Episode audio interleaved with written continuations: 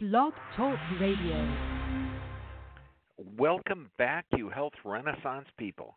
Okay, today it's, it's exciting. Now we're talking about uh, the flu shot, but also the the philosophical applications of flu flu season.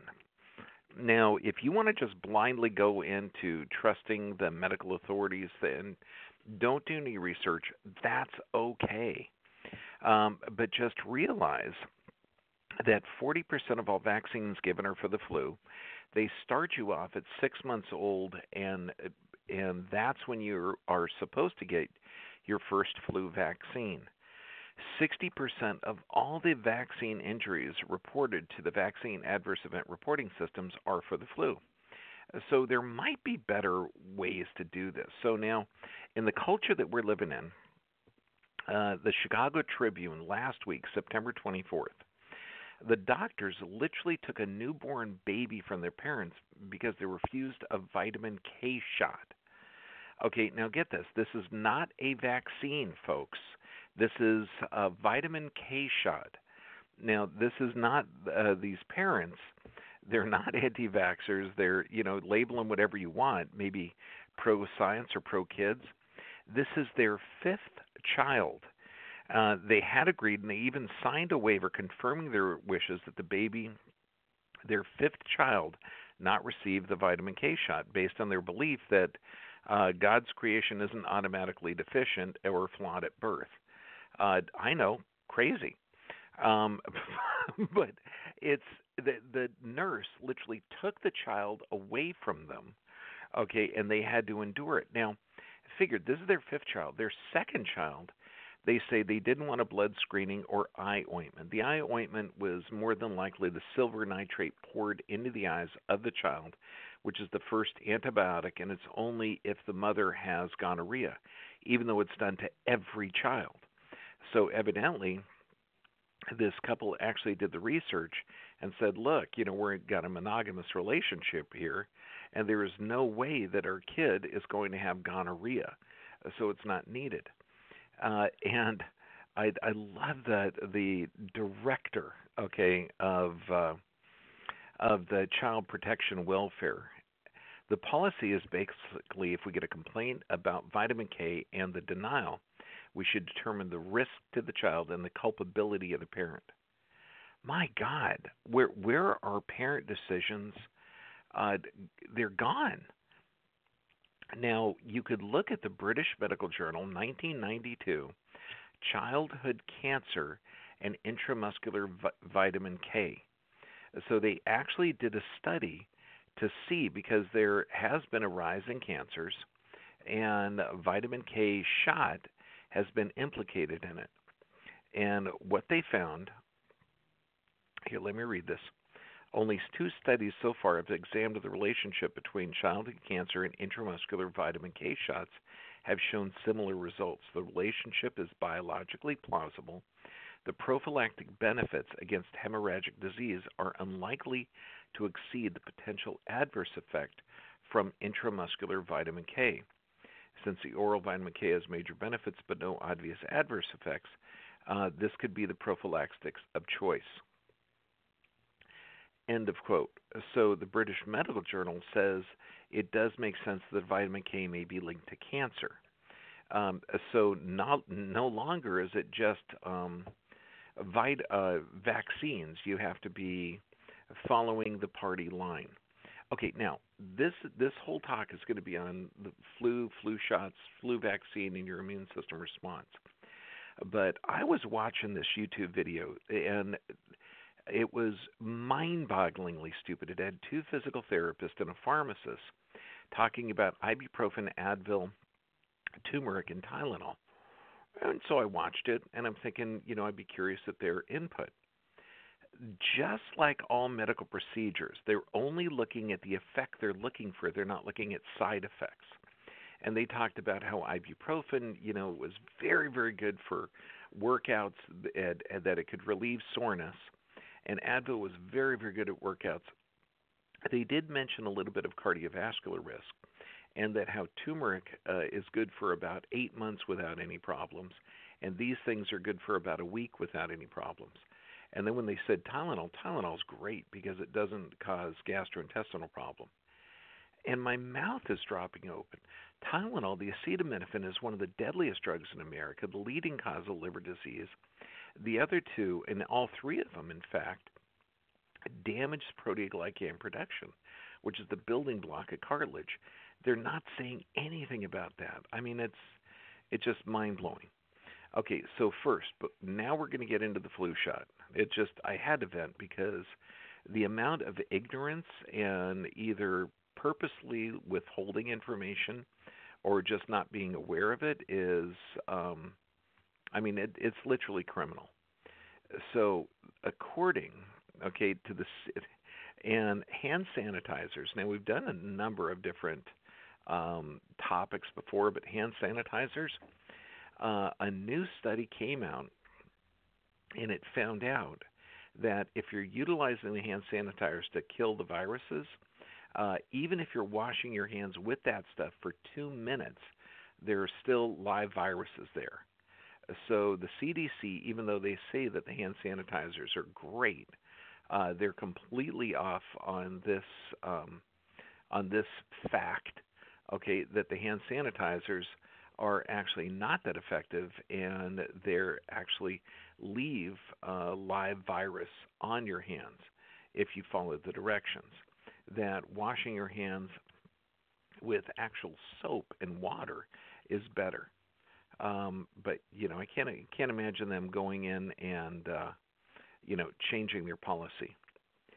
So let's look at the flu, flu vaccine, and and everything else going on. So, when did the flu become so much of an issue?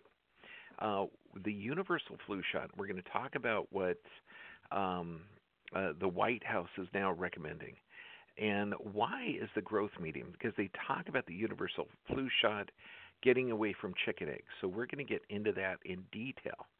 And are there more effective ways to strengthen your immune system other than getting the vaccination? And honestly, how effective are flu vaccines? Well, so let's look at the growth medium. Now, you cannot isolate a virus and just grow it. Uh, viruses are well organized molecular parasites, so they have to grow in something. Now, what they have done for years is viruses go really, really well in eggs. So, if you have an autoimmune condition or or um, have a sensitive immune system from uh, you know a hypersensitive reaction from the vaccines, we say stay the heck away from eggs. Why? Because if you have viruses, they typically grow in that little tiny hard embryo, the egg. And so what they used to do, or still do, is break a part of the egg off. They put some infected tissue in there, put it on a shelf for about seven to ten days, and allow that virus to grow. Then they centrifuge off all the chicken parts, or as many as they can.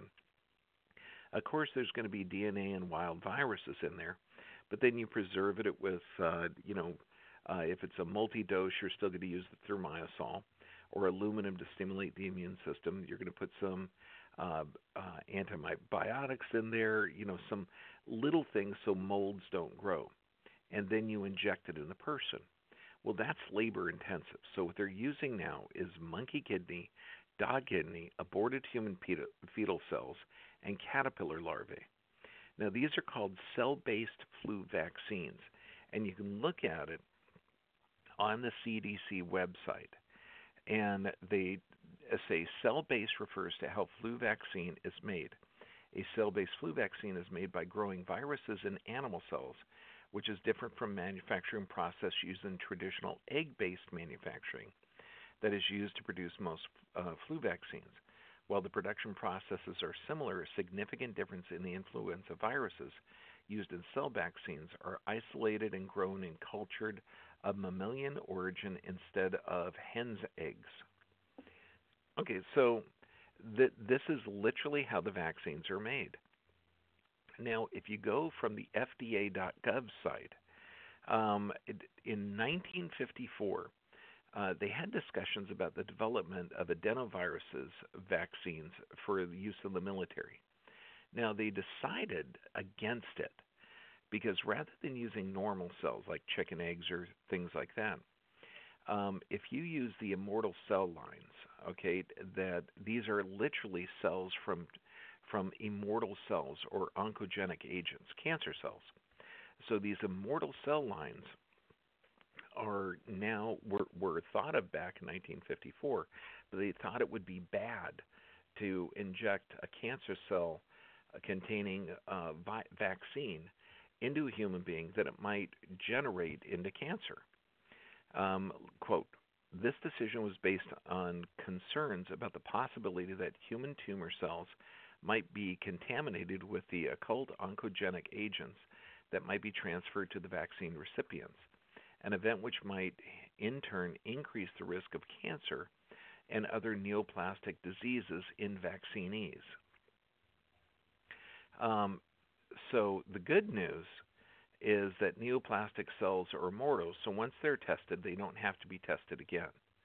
The bad news is that neoplastic cells can cause cancer, and that's harder to get over than the flu.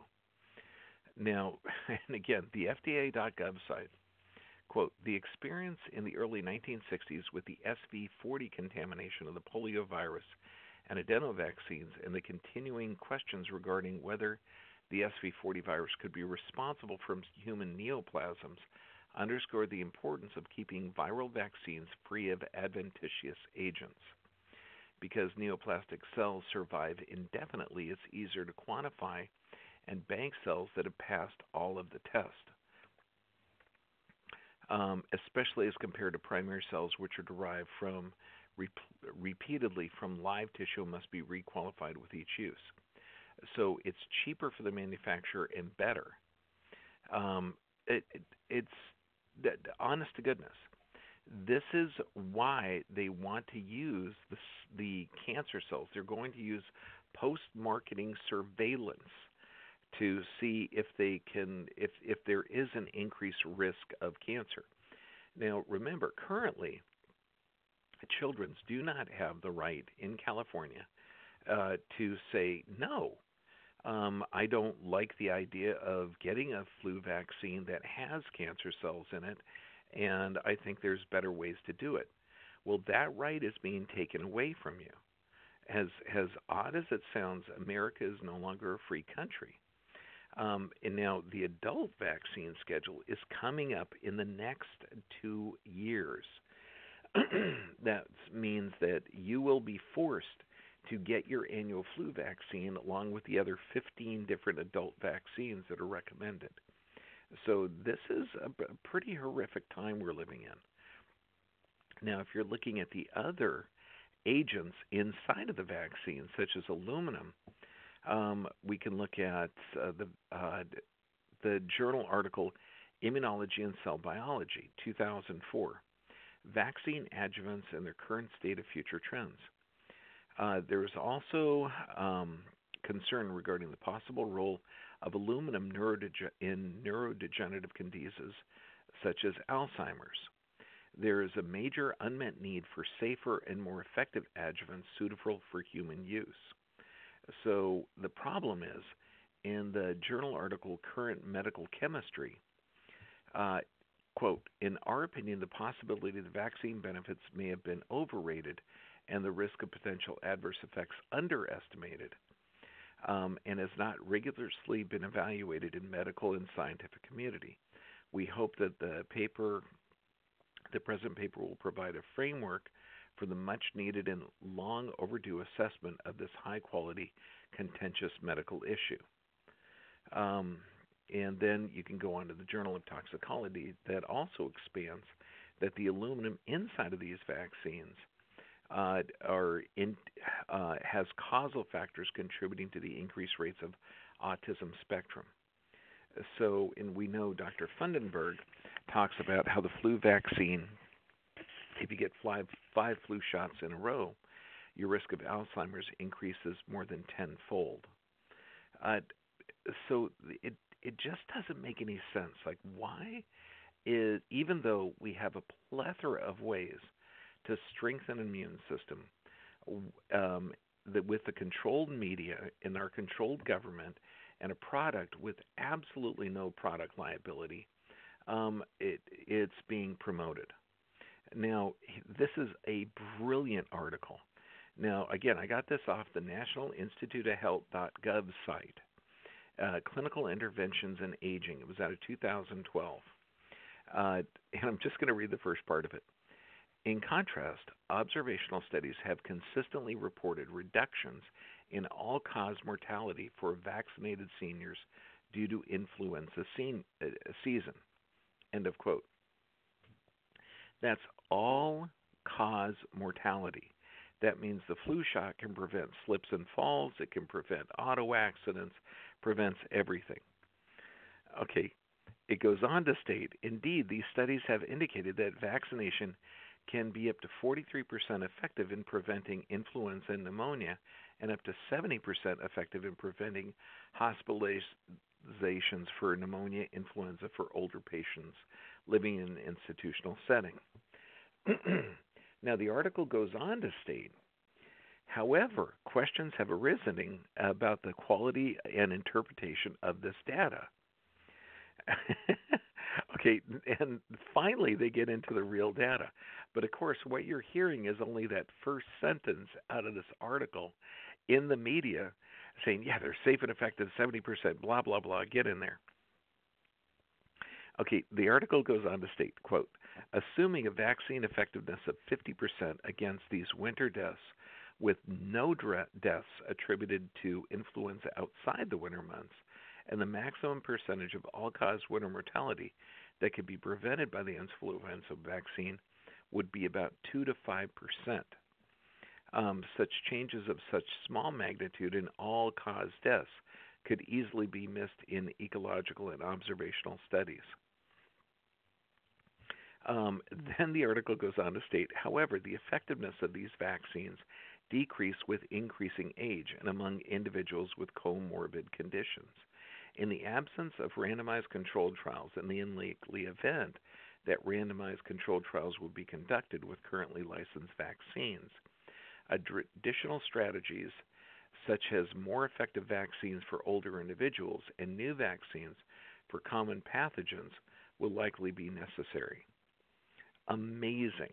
Okay, so uh, I mean, just look at it. Figure if if the mortality of a standard flu season is 7.8 percent in vaccinated people, and mortality of flu season is 9.8 percent in unvaccinated, and the standard death rate is 4.6 percent. So, so we could talk, and this is the standard death rate throughout the year, 4.6 percent. Um, the reality is less than 2% effective. Um, however, what do the the media say? They take the 4.6 and 9.8 and they say, "Man, it's 50% effective." Yeah. How many people are really dying? Well, if you look at the CDC, there the CDC is not um, keeping statistics on that but the um, American Lung Association is keeping track of it. And they say, on average, about 1,244 people die a year from this. And I mean, if you're looking at children, the ones that we're starting to vaccinate, it's an average of 15 people per year. Per year, okay, of kids under a year.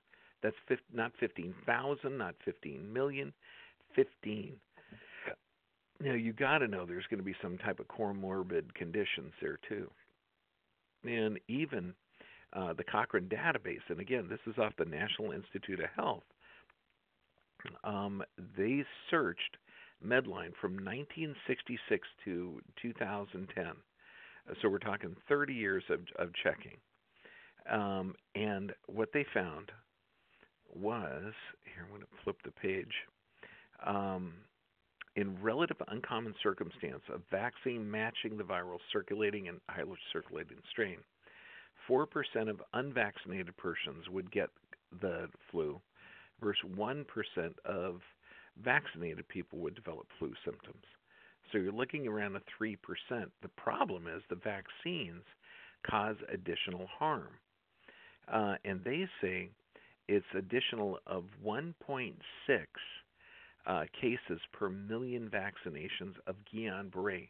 That's permanent paralysis, and you're not going to get that from not vaccinating. So Guillain-Barré, which is a serious adverse event, can actually um, cause damage. They go on to state that the review show reliable evidence on the influence of vaccines is thin, but there is evidence of widespread manipulation of conclusions and spurious notoriety of the studies. We're going to go over at how um, this is increased, and the reason is because, I, I mean, just in the last 10 years, we go from it not even be being required at all to have a job to now from 2009 on they're they're expanding it to everybody. Okay it's a homeland security issue that if you're working in an office in an environment in a hospital you have to get it. And why? Because it, from 2002 to 2009 Julie Gerberding, who was the director of the CDC, um, she went directly after her tenure, and she was the one that was responsible for promoting the flu shot, almost like Chicken Little. The flu is coming, the flu is coming.